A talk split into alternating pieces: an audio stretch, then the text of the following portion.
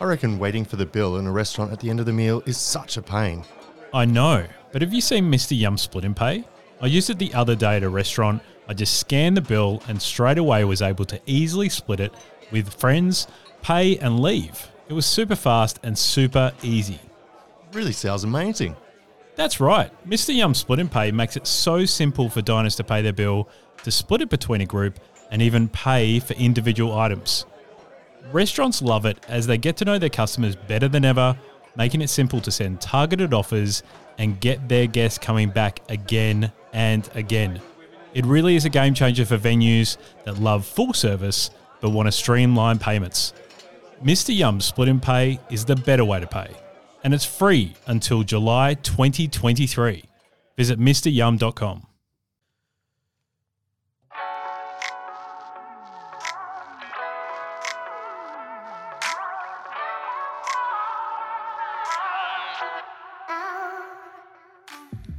Welcome to another Principle of Hospitality podcast. I'm your host, Sean DeVries. Thanks so much for tuning in to another episode.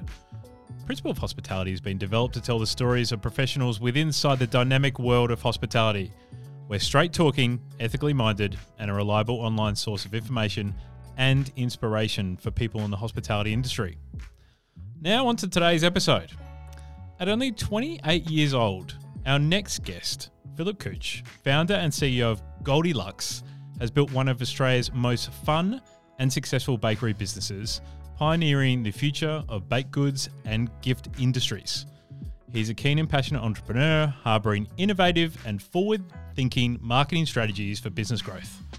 Phillip hopes to inspire younger Asian kids of immigrant and refugee backgrounds to know their worth and follow their intuitions into business. So I feel really fortunate to speak with Phillip today.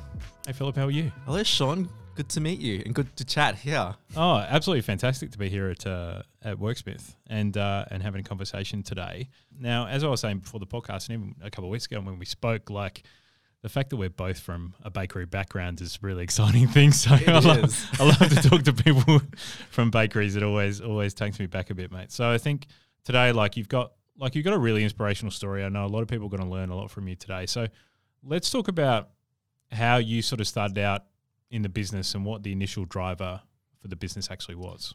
Well, this you mentioned I was 28. I'm turning 29 in a few months, so wow, it, yeah, feeling old now. But when I first started, I was about 21, turning 22. So my parents, they were refugees from Cambodia, and they literally came to Australia with just a couple hundred bucks in their pocket. Wow. And so yeah, for them, coming to Australia was going to be a big step in their life. They they knew that coming to Australia was, was going to change their life. So, yeah, growing up, I always remembered them just talking about starting their own business because you know they saw a lot of people who were in a similar situation as them coming to Australia to start their own business and but was able to change their lives. So growing up, I remember them like looking at fish and chip shops, bakeries, laundromats, like literally anything that was like didn't require too much of a skill. Mm. Um, so yeah, in, especially in the Cambodian in, um, community, a lot of them end up starting bakeries. Mm. So they were always really leading towards starting a bakery. So I found a bakery in 2015 in Croydon South in Victoria. And so the opportunity came up. They just loved the idea so much. And the initial I, initial plan was that my, my dad was going to bake, my mum was going to work at the front, and I'll just help out on the weekends when you know when I'm not at uni. Mm-hmm. So that was the plan. We are going to go ahead with it, and then literally at the last last hour, uh, my dad just couldn't stand up anymore because he had really bad arthritis. So yeah, because he did lots of labor, hard labor work. Like when he came to Australia, he did like asbestos removal. He did a lot of trade work. So it just really took a toll, toll on him. So yeah, he couldn't literally couldn't stand up anymore. So just seeing knowing how much they wanted to start it, I was like, you know, I'll just take a year off uni and help them get it up and running. Um, and I was a bit naive at the time. You know, when you're 21, 22, you kind of be like, yeah, I can do anything. like my idea of starting a business was like, okay, I'm going to be the boss. So I'm just going to sit on my laptop and just count how much money I made today. And then everyone else does all the hard work. that was my idea of starting a business. I thought the same. yeah. Look, I was so wrong. Like, I think the first year was incredibly the hardest time in my life. Mm. Um, every, every time I talk about it, I do get a bit like teary eyed a bit, even just talking about it now. It was a really bad idea because I didn't know how to bake at all. Like, you, we- you mentioned At all. at all. Like we had no baking experience, and Wow. the bad thing is that my parents also didn't have baking experience. so highly would not recommend doing that if you don't know how to bake. Yes, absolutely. Yeah. So I think their idea was that you know because a lot of Cambodian people start bakeries and they just teach each other, and um, the previous owners that we we bought them bought the bakery from were Cambodian as well, so they felt pretty comfortable buying the business, knowing that they will teach them as much as they can. So yeah, like I didn't know how to bake, and the first year was horrible because we lost lots of customers. Everyone was like, you know, everything tastes different, everything tastes crap. So a lot of mm. the regulars who have been going there for like 15 years just stopped coming. Wow. Yeah, so it was really scary for the first year. I had to teach myself. Oh, actually, I had I had a baker, and he taught me. And then I, when he was gone, I'll just practice, you know, as much as I can. Yeah. So the first year, my routine was literally get get up at twelve o'clock at midnight, get ready for work, bake till like six a.m., and then help help with the morning rush, open the shop and everything like that. Take a nap at between nine to twelve. Wake up just in time for lunch. Help with the lunch hour. Send my send my. My mum was helping out as much as she could, but she came. She became my dad's full time carer. Um, but she came and helped as much as she could, and then I'll send her off like at three o'clock because that's when the, the the rush would end.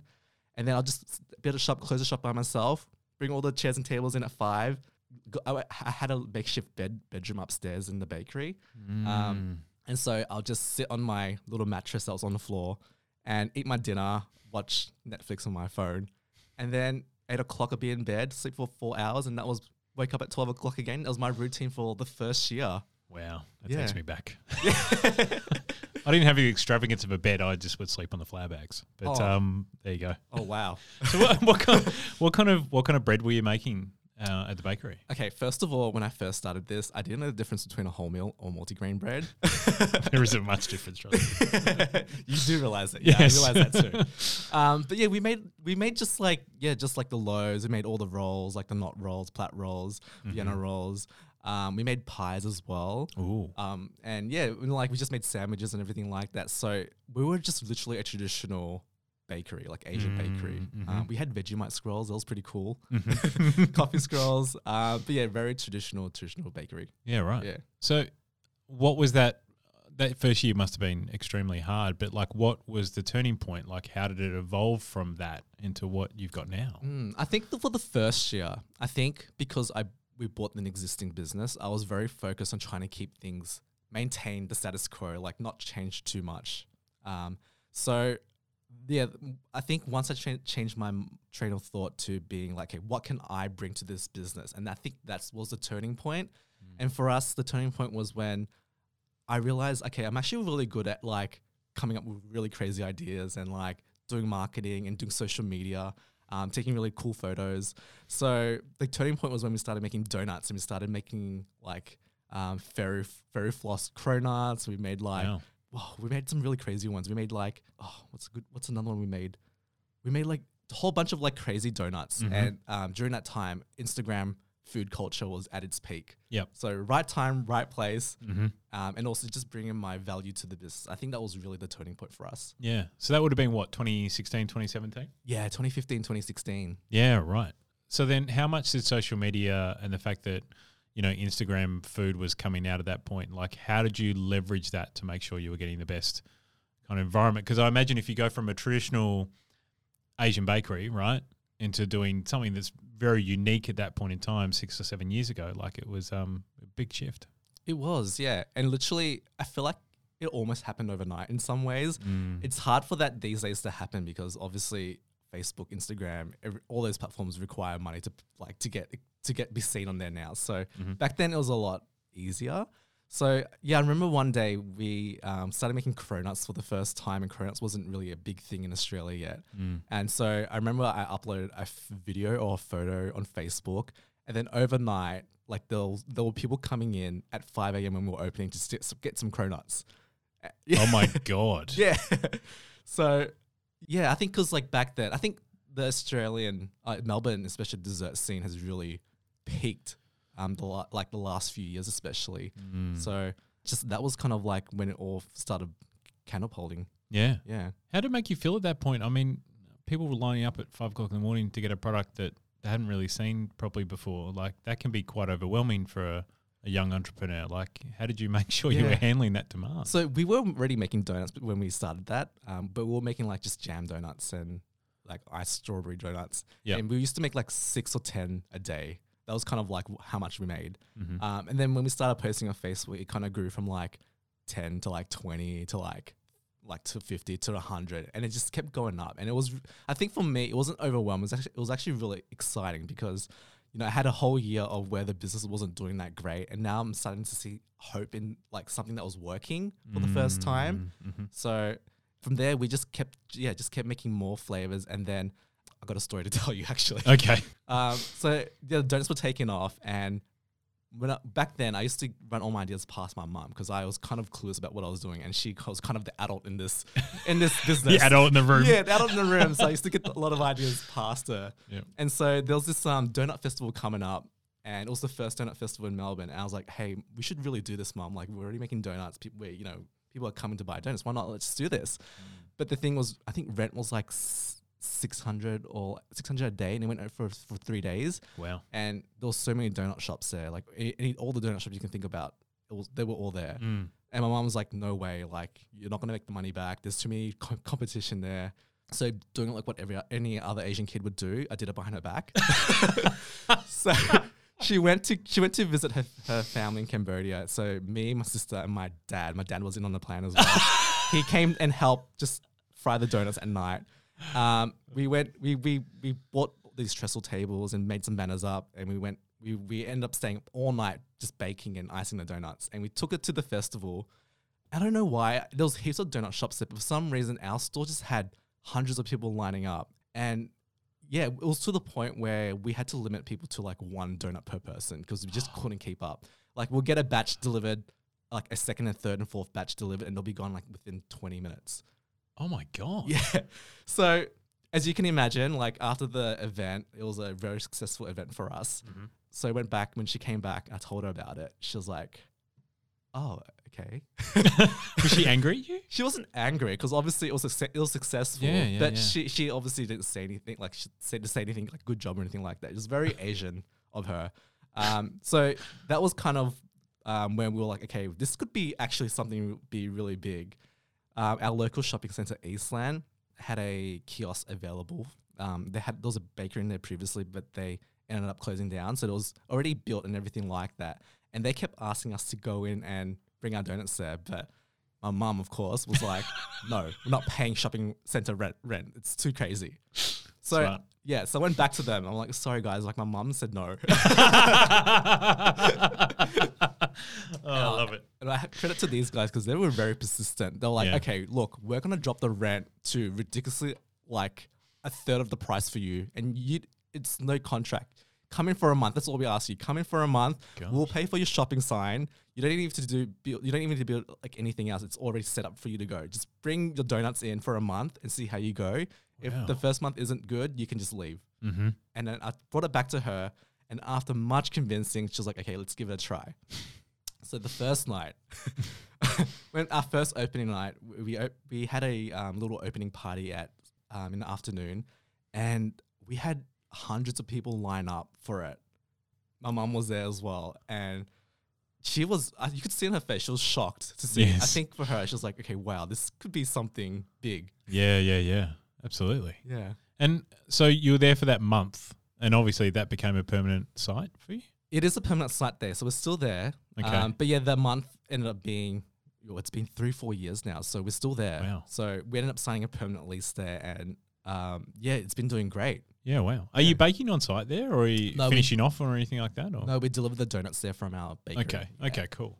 And so the original bakery does that still exist? Right it's now? still there, yeah. Yeah, right. Yeah. So that's where you produce everything.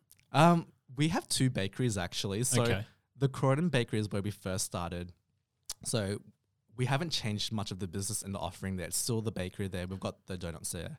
Okay. Um, but we've got a second bakery in Patterson Lakes, and that's just focused on the donut production. mm-hmm. So we deliver all the donuts from there, from that store, and then the other our other bakery is literally at capacity. We can't do anything else at the moment. Um, but yeah, we've got our other bakery where we deliver the donuts at the moment. At the moment, And with the Croydon site, is there a reason why you've continued to do like the normal bread range that you started off with, and not just make that just a donut bakery? Yeah, I think because I think donuts brought life into the bakery back, and everyone started coming back because of the donuts. But at the end of the day, it's it's a bakery that's lo- loved by our by the community so much. So you know, people we have customers that come in every single morning at the exact same time, um, getting their loaf of bread and getting their treats if they have anything special on. So for us, we just wanted to keep that. We didn't want to change change that because yeah, it was already loved by yeah by the locals. Yeah, that's awesome. And in regards with like you said in the donut festival, like there were so many other donut providers there, especially at that point. That's when it was really starting to peak and get excitement. Can you understand, put a finger on the fact of why yours was so successful?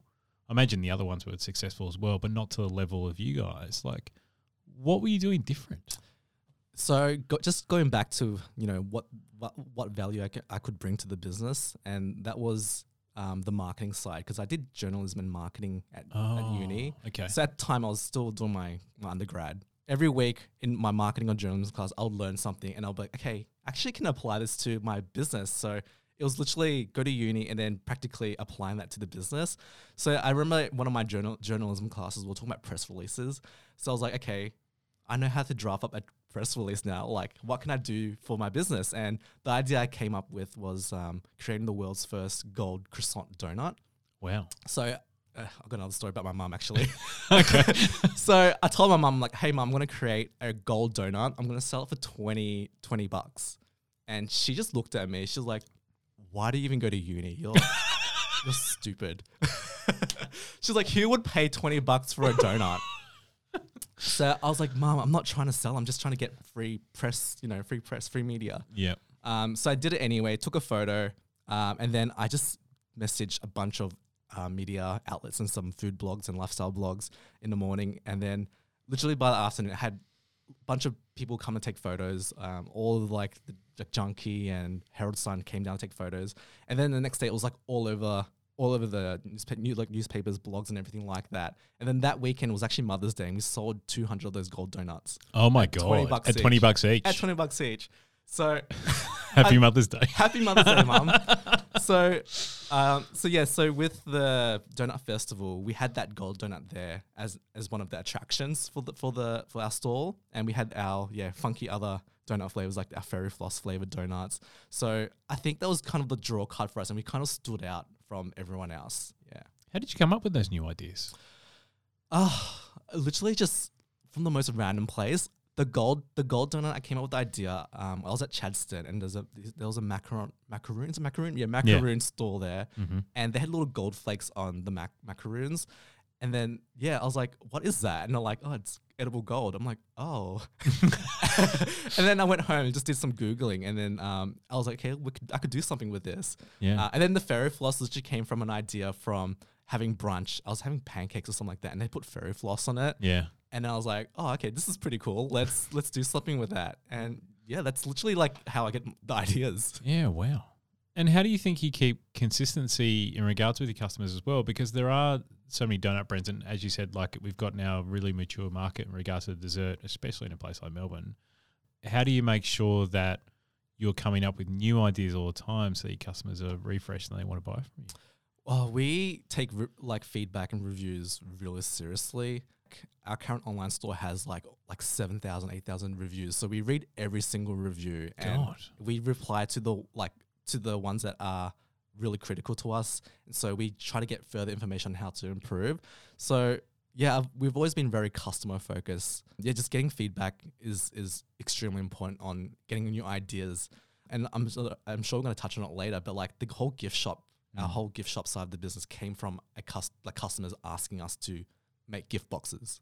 Yeah, right. Yeah. I do want to talk about that in a second. Before I do, like this bit about your mum and dad is like like inspirational for me, right? Like what advice would you give someone going into a family business? Like a lot of the people who listen, Phillip, like are in family businesses now, like there's advantages to them, there's challenges to them, but what advice would you give them now you've lived and breathed it for six or seven years? Yeah, family businesses are really, really tricky. I did a lot of, lot of uni business uni like in my undergrad, and they always say never do business with your family. But realistically speaking, it's really hard. Most people start businesses with their family, but I think Um, we'll, we've we've had some rocky times, obviously, but I think at the end of the day, we all have the same goal, which is to build a better life for our family. So that's always been very central to anything that we did. So if any, if anyone if anyone does blow up, we kind of just take it back and be like, okay, maybe they're just really stressed out or overwhelmed, and we just try to remove like that emotion out of how we're feeling, just so we can understand the other person better. But yeah, like I've had times where I've blown up as well. Like I've just got so overworked to the point where I'm just like, I'm just gonna leave. I can't do this anymore. Like I'm just gonna take a day off and just and I had times where I just walked out of the bakery and be like, I'm just gonna go home. Yeah. And so yeah, like my sister uh, and my mom and my dad, they always always really understand. Always be okay. He's just overworked. Let's just yeah, not get upset about that because like it could be really easy to just blow that situation out and make it something even bigger. So I think yeah, just trying to really understand and be empathetic is is key to starting family businesses. Yeah. Have you relied on, if I can ask you, have you relied on other people outside of like your family in order to give support during those times as well? Because I imagine if you've got the four of you there, like it's a, it can become, you know, pretty challenging, right? So is there other people outside the business you've gone to? Yeah. Um, funny enough, I've got a really good relationship with my accountant and bookkeeper. That's so, important. Yeah, really important Mm. because like I know they can be very intimidating because they're the ones sending you the tax bill. Yes, exactly. Yes. So, yeah. They're a really good friend until they're sending you their bill. Yeah, they're a real good friend until um, they send that. Um, but I think I've been able to yeah get support from them in where like if I'm feeling stressed about financial like where the business is going, I would just confine them and just be really honest about how I'm feeling about it. And then they'll just tell me, okay, well, look, they'll, they'll either reassure me, like, you're doing fine, or they'd be like, okay, actually, you could probably look at this and maybe see if you can improve in, in this aspect of the business. Yeah. So, yeah, there's definitely, yeah, people that outside the business I can, yeah, confine in. Okay. Yeah. That's good. Let's talk about the gift boxes. Like you're now scaling nationally, right? How did that come about? Why did you decide to do that? That's a massive leap from having some really great trading retail shops to all of a sudden doing national deliveries. Yeah. Um. So the whole gift shop side of the business came in 2017 or 18. Okay. Um. And so we were just we actually were about to f- at the time at um, our Eastland shop, the one I mentioned earlier. We were initially weren't going to sign a lease. We were going to finish up there and just go back to the bakery. Okay. So that would have meant that I would have to start at five o'clock in the morning at the bakery again. So I was like, I need to find my way out of this. I love it. so I was like, okay, I'm gonna find something else to do. So I was like, okay, let's start this online thing because what I realized was that earlier we were talking about just before recording, we were talking about how baking is so comforting and Yeah. nostalgic. Mm. And I think what I realized um, early on was that a lot of people were coming to us to buy, you know, cakes or donuts or whatever to give to someone. Mm. So yeah, for it, so for me, it's nostalgic and um, comforting because I know that what I'm making is giving joy to someone else.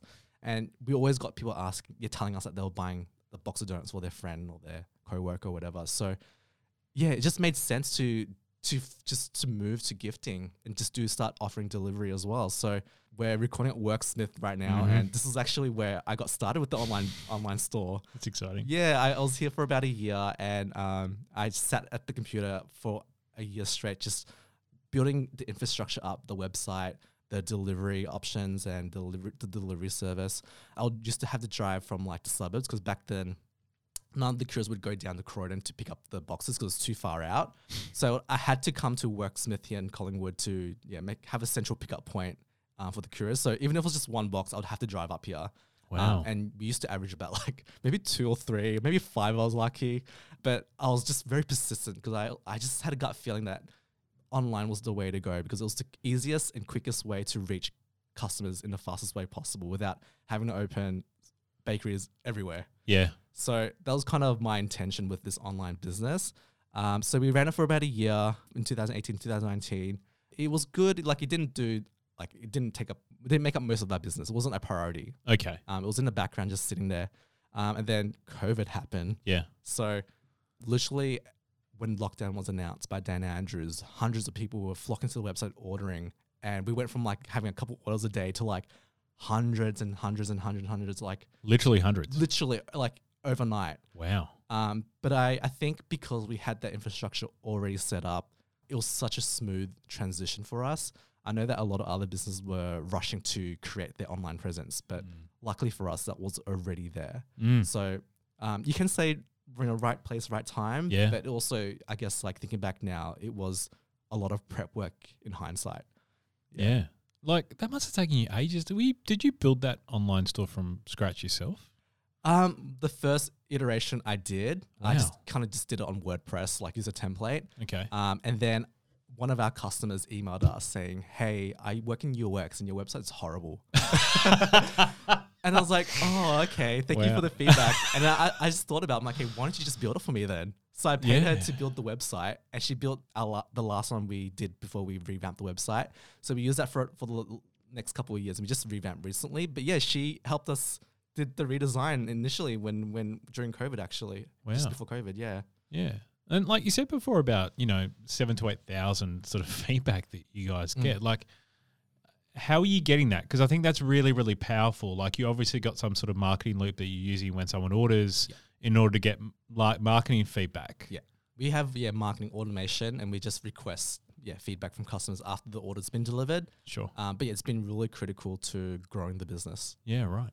And how are things now that, you know, now lockdowns are sort of over across the country? Like, how have you been able to sustain growth and, and make sure you keep on going on? Because I know a lot of businesses that were doing, you know, a lot of different verticals during COVID, like have pulled them back completely, or obviously they've gone down and matured a bit. Like, where are you at at the moment? Yeah. So lockdown ended in I think no Oc- October, right? Yeah, October. Yeah. Yeah. So coming out of lockdown, I was actually really anxious because we had you know, lockdown accelerating the growth of the gifting business. And so, yeah, I was really worried. I'm like, okay, ma- maybe we're not going to have that kind of growth outside of lockdown. But during the course of lockdown, we really focused on, yeah, continuing to build that infrastructure and improving it. And so, coming out of lockdown, we actually, although a lot of e-commerce's business had really slowed down growth or didn't grow at all, we ended up growing like doubled year on year. Yeah. So, Wow. um, yeah, I think that was all due to just all that planning ahead of time. Um, once again, Yeah. yeah, um, we actually purchased a warehouse recently as well. let's, so let's talk about that. oh, let's okay. How did that come about? Where did you make that decision? Like, did your mother say no and then you knew it was the right thing to do? Look, she's always a no, a no person, and I had to convince her. but it was just came to a point where we were literally outgrowing the bakery. Like there was just like it was really hard to organize our workspace. Yeah, Yeah, right. So we had to do something like, yeah, there's some days like, for example, Mother's Day or Father's Day, like we literally have hundreds and hundreds and hundreds of orders and we would have to close the shop front and just do like a little takeaway window because we just had boxes everywhere. Wow. So we're like, okay, we really need a bigger space. so, um, so yeah, so I was like, it just makes sense to to get a warehouse because you know we're gonna have all that extra space. Mm-hmm. And I think like you know I've I've d- dealt with a few landlords in my lifetime, and I hate playing with landlords. you know, like Yeah. yeah. I'm sure you can understand. Yeah, it's very tricky. so like you know if you have the opportunity to be your own landlord, why not? Yeah, Um, right. And also yeah, like coming back, you know, my goal was to build financial wealth for my family, and so it just made sense to invest in something for yourself. Yeah Why is that important for you? because yeah, growing up we never had money, so um, for us, money we need we, we want that security. So um, my my goal was always to create that security for my parents and to make sure that they can you know live life and not have to stress about money all the time. Because growing up, money was always a focal point in our family. Because yeah, we had to find money somewhere. Yeah. Yeah, no. Can I ask how you deal with that pressure? That must be re- that must be really hard to put on yourself, Phillip. As in, like you want to create. It's so noble.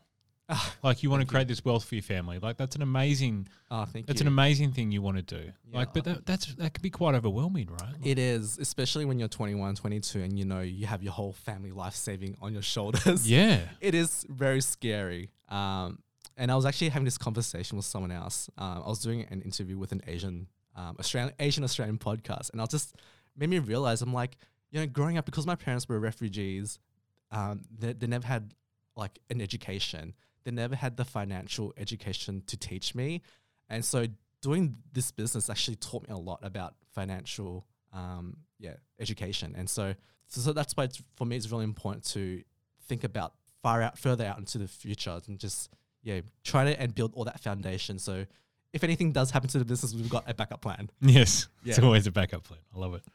I guess my final question to you is then like what are you what are you looking forward to like the rest of this year? Obviously the Moorabbin site. Um but How much do you want to grow this business now that you've got some maturity in it? Like you're over seven years of age now, which is a really good sort of bell curve of maturity for a business. So, what are you going to do now? Uh, it's hard, isn't it? Because right now, like the whole like ec- eco- economy at the moment is very like rocky at the moment. So, yeah, exactly. So like retail, I've had like multiple discussions about whether or not we want to expand in retail, but like the whole retail game is just so tricky right now. Like rents through the roof, Mm. um, construction's crazy at the moment. Like even to get a fit out, whatever, it's gonna be super expensive. So for me, um, it's always about what's the lowest hanging fruit. So Sure. um, for us, it's the online store at the moment. Like we're still gonna be focused on growing our like hospital, like retail retail business, but at the moment we're really seeing a lot of strong growth in online and. I like to, yeah, I just like to, yeah, we're still doing what we're doing essentially, which is baking and making goods. Um, so yeah, now just being able to get that out to more people is is awesome.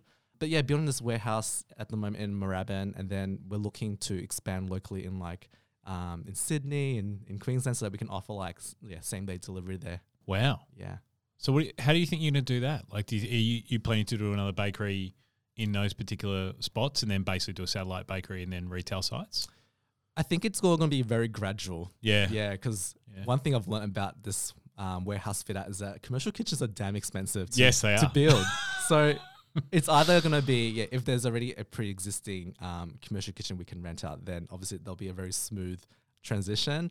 But Mm. yeah, we've got another side of the our business where we're building up a hamper business where it's not focused on baked goods. So that kind of gives us a bit of uh, leeway to grow as well. Like if Yep. we had to go to Sydney or whatever, we can just always start with that first and just grow that you know that customer base up first, and then look at then look at further investment in yeah in a commercial kitchen if needed. yeah, cool. Yeah. Actually, I'm going to ask you one final question. I'm super curious because obviously your socials are a berserk, right? Like, how do you make sure that your social media is on point and and really gaining traction? What are you guys doing there so important?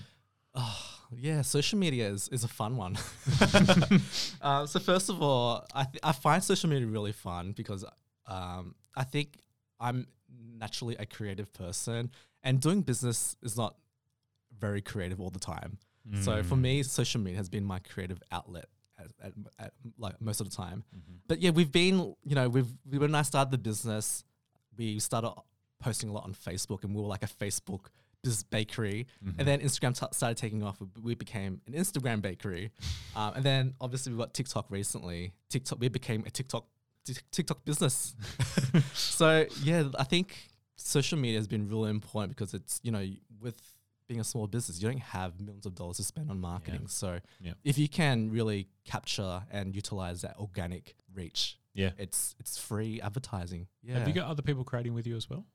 it's been me most of the time. Awesome. Um, more recently, we have grown our marketing team. So we've got a content creator um, who helps me with all the editing. Great. Um, and then we've got a yeah, marketing coordinator who helps me with all the marketing stuff that we do. But yeah, I think social media has been incredible for us, especially last last year when we were expanding our delivery service nationally. Like we built a name for ourselves in Melbourne, but not really anywhere else. Mm-hmm. And so last year we started posting a lot on TikTok, and for the first time we were sharing like my family story and sharing the business story, Awesome. and that happened to resonate with so, like millions of people, and it really helped us build a name for ourselves outside of Melbourne, and we've been able to grow our yeah our business nationally. It's great to hear, man. Yeah. I think I can't wait to see what you're going to do next. Um, uh, I think it's so so exciting, and not just because you know you're a baker. Um, you're doing great things, and and and for the right reasons. So it's really great to meet you, man. Oh, thank you, Sean. What's the best way that people can find out more about Goldelucks and and order some amazing hampers, donuts, Yeah. etc. Well, I think the easiest way is to find us on Instagram or TikTok. Like we post like almost every day there, so you're Awesome, guaranteed to learn something about us there. Fantastic. That's always going to be linked up in the show notes of this podcast. Phillip Kuoch, thanks so much for your time. Thanks, Sean. Thanks for tuning into another episode of Principle of Hospitality. I hope you really enjoyed that one. I think you can probably tell that whenever we talk about bread or bakeries or donuts, I get just a tiny bit more excited. So I hope you enjoyed that podcast. Please comment, like, and share this podcast with your friends in the industry. As always, we're making this content with the industry in mind, so we really appreciate you sharing along. And if you don't know Poe, Sash, my co-founder, has one of the best design agencies in Australia. It's called Principal Design. So if you're looking for anything around strategy, branding, digital design, Wayfinding graphic design, you can find them at principaldesign.com.au. And of course, I've got a consulting business called Open Pantry Consulting. So anything to do around systems and processes to make your business run even more smoothly. And we're also doing a lot of stuff with people development as well at the moment. Thanks as well for tuning in. Until next time, stay safe, everyone. I reckon waiting for the bill in a restaurant at the end of the meal is such a pain. I know, but have you seen Mr. Yum Split and Pay? I used it the other day at a restaurant. I just scanned the bill and straight away was able to easily split it with friends, pay, and leave. It was super fast and super easy. Really sounds amazing. That's right. Mr. Yum Split and Pay makes it so simple for diners to pay their bill, to split it between a group, and even pay for individual items. Restaurants love it as they get to know their customers better than ever, making it simple to send targeted offers and get their guests coming back again and again. It really is a game changer for venues that love full service but want to streamline payments. Mr. Yum Split and Pay is the better way to pay, and it's free until July 2023. Visit MrYum.com.